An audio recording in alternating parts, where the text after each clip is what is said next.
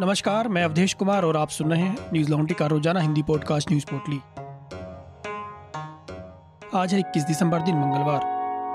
परिसीमन आयोग ने सरकार के सामने जम्मू में छह और कश्मीर घाटी में एक सीट बढ़ाने का प्रस्ताव रखा है। अगर ऐसा होता है तो जम्मू कश्मीर में नब्बे विधानसभा सीटें होंगी। मीडिया रिपोर्ट्स के मुताबिक, परिसीमन आयोग ने 26 सीट अनुसूचित जाति और जनजाति के लिए आरक्षित करने का भी प्रस्ताव रखा है।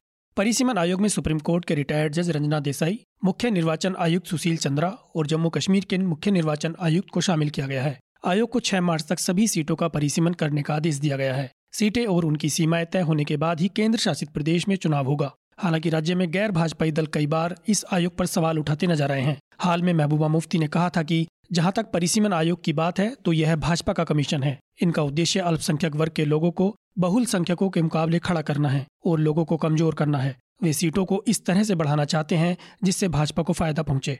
बता दें कि जम्मू कश्मीर में पहले सतासी विधानसभा सीटें होती थीं। लेकिन धारा 370 लागू होने के बाद से लद्दाख अलग विधानसभा वाला केंद्र शासित प्रदेश बन गया है। इस तरह जम्मू कश्मीर में तिरासी सीटें बची हैं। आयोग ने सात सीटें बढ़ाने का प्रस्ताव दिया है। अगर प्रस्ताव को मंजूरी मिलती है तो यहाँ नब्बे सीटें हो जाएँगी। इनमें से तैतालीस सीटें जम्मू और सैतालीस सीटें कश्मीर घाटी में होंगी। इस प्रस्ताव पर कई दलों ने आपत्ति जताई है। जम्मू कश्मीर के पूर्व मुख्यमंत्री उमर अब्दुल्ला ने ट्वीट कर कहा कि यह बेहद निराशाजनक है कि आयोग ने भाजपा के राजनीतिक एजेंडे को तय करने की अनुमति दी है, न कि आंकड़ों पर, जिस पर केवल विचार किया जाना चाहिए था। वादा किए गए वैज्ञानिक दृष्टिकोण के विपरीत यह एक राजनीतिक दृष्टिकोण है। वहीं जम्मू कश्मीर के पीपल्स कॉन्फ्रेंस के चेयरमैन सज्जात लोन ने भी इस पर आपत्ति जताई है। सज्जात लोन ने ट्वीट करते हुए लिखा कि, परिसीमन आयोग की सिफारिश से पूरी तरह से अस्वीकार्य हैं और पूर्वाग्रह से ग्रसित हैं। लोकतंत्र में विश्वास रखने वालों के लिए यह कितना बड़ा झटका है। दिल्ली के कलावती सरन बाल चिकित्सालय में आम आदमी मोहल्ला क्लिनिक के डॉक्टर द्वारा प्रेस्क्राइब किए गए कफ सिरप को पीने से तीन बच्चों की मौत हो गई। मामले को गंभीरता से लेते हुए दिल्ली सरकार ने तीन डॉक्टरों को बर्खास्त कर दिया है और चार सदस्य जाँच कमेटी गठित की है, जो अगले सात दिनों में अपनी रिपोर्ट सौंपेगी।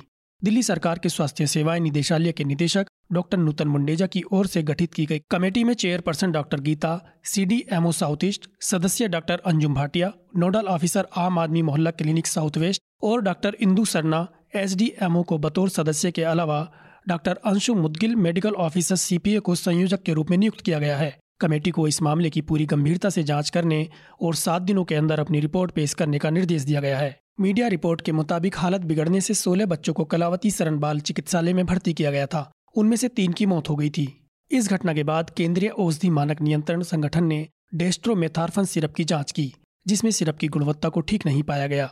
जाँच रिपोर्ट सामने आने के बाद भाजपा आईटी सेल के प्रमुख अमित मालवीय ने केजरीवाल सरकार पर सवाल उठाए हैं।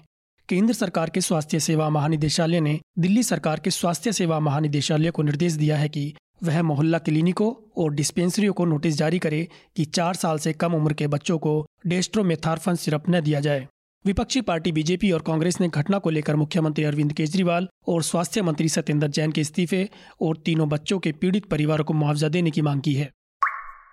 देश भर में कोरोना के पाँच हज़ार दो सौ छत्तीस नए मामले सामने आए हैं और चार सौ तिरपन लोगों की मौत हो गई। इसी के साथ कोरोना के कुल मामले बढ़कर तीन करोड़ सैतालीस लाख बावन हज़ार एक सौ चौसठ हो गए हैं और मरने वालों का आंकड़ा चार लाख अठहत्तर हज़ार सात पहुँच गया है। एक्टिव मामलों की संख्या उनासी हज़ार सत्तानवे है, जो कि पिछले पाँच सौ चौहत्तर दिनों में सबसे कम है। बीते 24 घंटे में 8,403 लोग कोरोना से ठीक भी हुए जिसके बाद ठीक हुए लोगों की संख्या तीन करोड़ इकतालीस लाख पिचानवे हज़ार साठ है। रिकवरी रेट अट्ठानवे दशमलव चार ज़ीरो फ़ीसदी है जो कि मार्च 2020 में सबसे ज़्यादा है। वहीं वीकली पॉजिटिविटी रेट ज़ीरो दशमलव पाँच नौ फ़ीसदी है जो कि पिछले सैंतीस दिनों से एक फ़ीसदी से नीचे है। डेली पॉजिटिविटी रेट ज़ीरो दशमलव पाँच तीन फ़ीसदी है जो पिछले अठहत्तर दिनों से दो फ़ीसदी से नीचे बना हुआ है। देशव्यापी कोरोना टीकाकरण अभियान के दौरान अब तक कुल एक करोड़ कोरोना वैक्सीन डोज दी जा चुकी हैं। कोरोना का नया वेरिएंट ओमिक्रॉन दिल्ली और महाराष्ट्र में तेज़ी से फैल रहा है। अभी तक महाराष्ट्र में सबसे ज़्यादा चौवन लोग इस वेरिएंट से संक्रमित थे लेकिन मंगलवार को दिल्ली में 24 नए ओमिक्रॉन संक्रमितों की पुष्टि होने के बाद यहाँ भी संख्या बढ़कर चौवन हो गई है। अन्य राज्यों की बात करें तो तेलंगाना से 20, कर्नाटक से 19, राजस्थान से 18, केरल से 15, गुजरात से चौदह, उत्तर प्रदेश से दो, आंध्र प्रदेश, चंडीगढ़, तमिलनाडु और बंगाल से एक एक मामले सामने आए हैं। नेशनल कोविड 19 पर मॉडल कमेटी ने आकलन किया है कि अगले साल की शुरुआत में ओमिक्रॉन की वजह से कोरोना की तीसरी लहर आ सकती है। फरवरी में यह पीक पर होगा।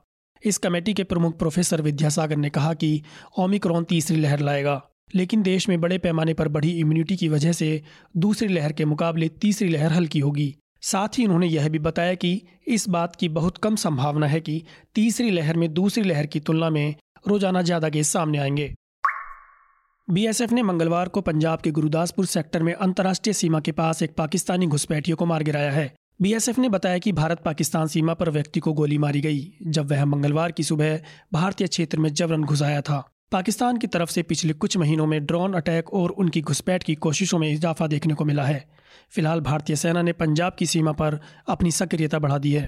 बता दें कि इससे पहले सोमवार को गुरदासपुर सेक्टर में अंतर्राष्ट्रीय सीमा के पास बीएसएफ ने पाकिस्तान की ओर से आए एक ड्रोन पर गोली चलाकर उसे वापस भेजा था। बीएसएफ के उप महानिदेशक प्रभाकर जोशी ने सोमवार को बताया कि रविवार देर रात करीब साढ़े बारह बजे गुरदासपुर सेक्टर में एक ड्रोन दिखाई दिया। इसके बाद बीएसएफ की पेट्रोलिंग टीम ने उस पर पाँच राउंड गोली चलाई, जिससे ड्रोन पाकिस्तान के इलाके की ओर लौट गया।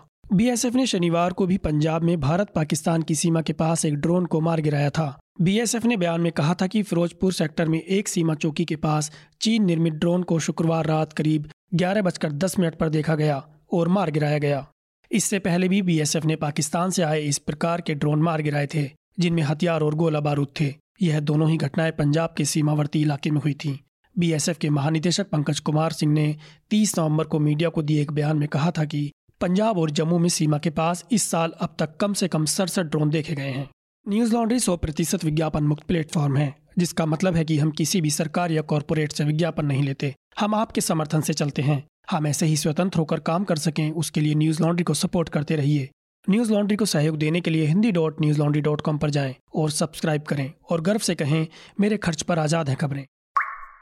पाकिस्तान की राजधानी इस्लामाबाद में रविवार को अफ़गानिस्तान के मानवीय संकट और आर्थिक दिक्कतों पर चर्चा करने के लिए मीटिंग बुलाई गई थी। इस मीटिंग में कुल सत्तावन देशों को आमंत्रित किया गया था, लेकिन सिर्फ़ 20 देशों के नेता ही मीटिंग में हिस्सा लेने पहुँचे। इसके अलावा कुछ अन्य देशों ने अपने राजदूतों को मीटिंग में भाग लेने के लिए भेजा। वहीं रविवार को दिल्ली में भी एक बैठक हुई, जिसमें इस्लामिक देशों के नेता पाकिस्तान जाने की बजाय दिल्ली में हुई मीटिंग में शामिल हुए। विदेश नीति के जानकारों का मानना है कि भारत की इस रणनीति से पाकिस्तान को झटका लगा है। बता दें कि पाकिस्तान कई सालों से तुर्की और मलेशिया के साथ मिलकर इस्लामिक देशों की लीडरशिप स्थापित करने का प्रयास कर रहा है। इस्लामाबाद में हुई इस्लामिक सहयोग संगठन की मीटिंग में अफ़गानिस्तान को मानवीय सहायता पहुँचाने के लिए ट्रस्ट फंड बनाने पर सहमति बनी है। इतना ही नहीं, पाकिस्तान के प्रधानमंत्री इमरान खान ने फिर से कश्मीर मुद्दे को इस्लाम से जोड़ते हुए सदस्य देशों से एकजुटता की अपील की है। हालाँकि इस पर किसी भी अन्य देश की ओर से कोई बयान जारी नहीं किया गया है।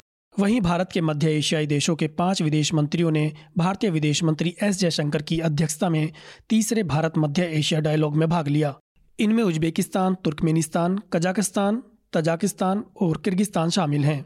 मीटिंग में भारत और मध्य एशियाई के बीच व्यापारिक और क्षेत्रीय कनेक्टिविटी के साथ साथ अफ़गानिस्तान के हालात पर भी चर्चा हुई। भारत और पाँचों मध्य एशियाई देशों ने एक साझा बयान जारी करते हुए कहा कि अफ़गानिस्तान की ज़मीन का इस्तेमाल आतंकी हमलों के लिए नहीं होना चाहिए और साथ ही इस बयान में अफगान लोगों को तुरंत मानवीय सहायता मुहैया कराने को लेकर भी वादा किया गया है।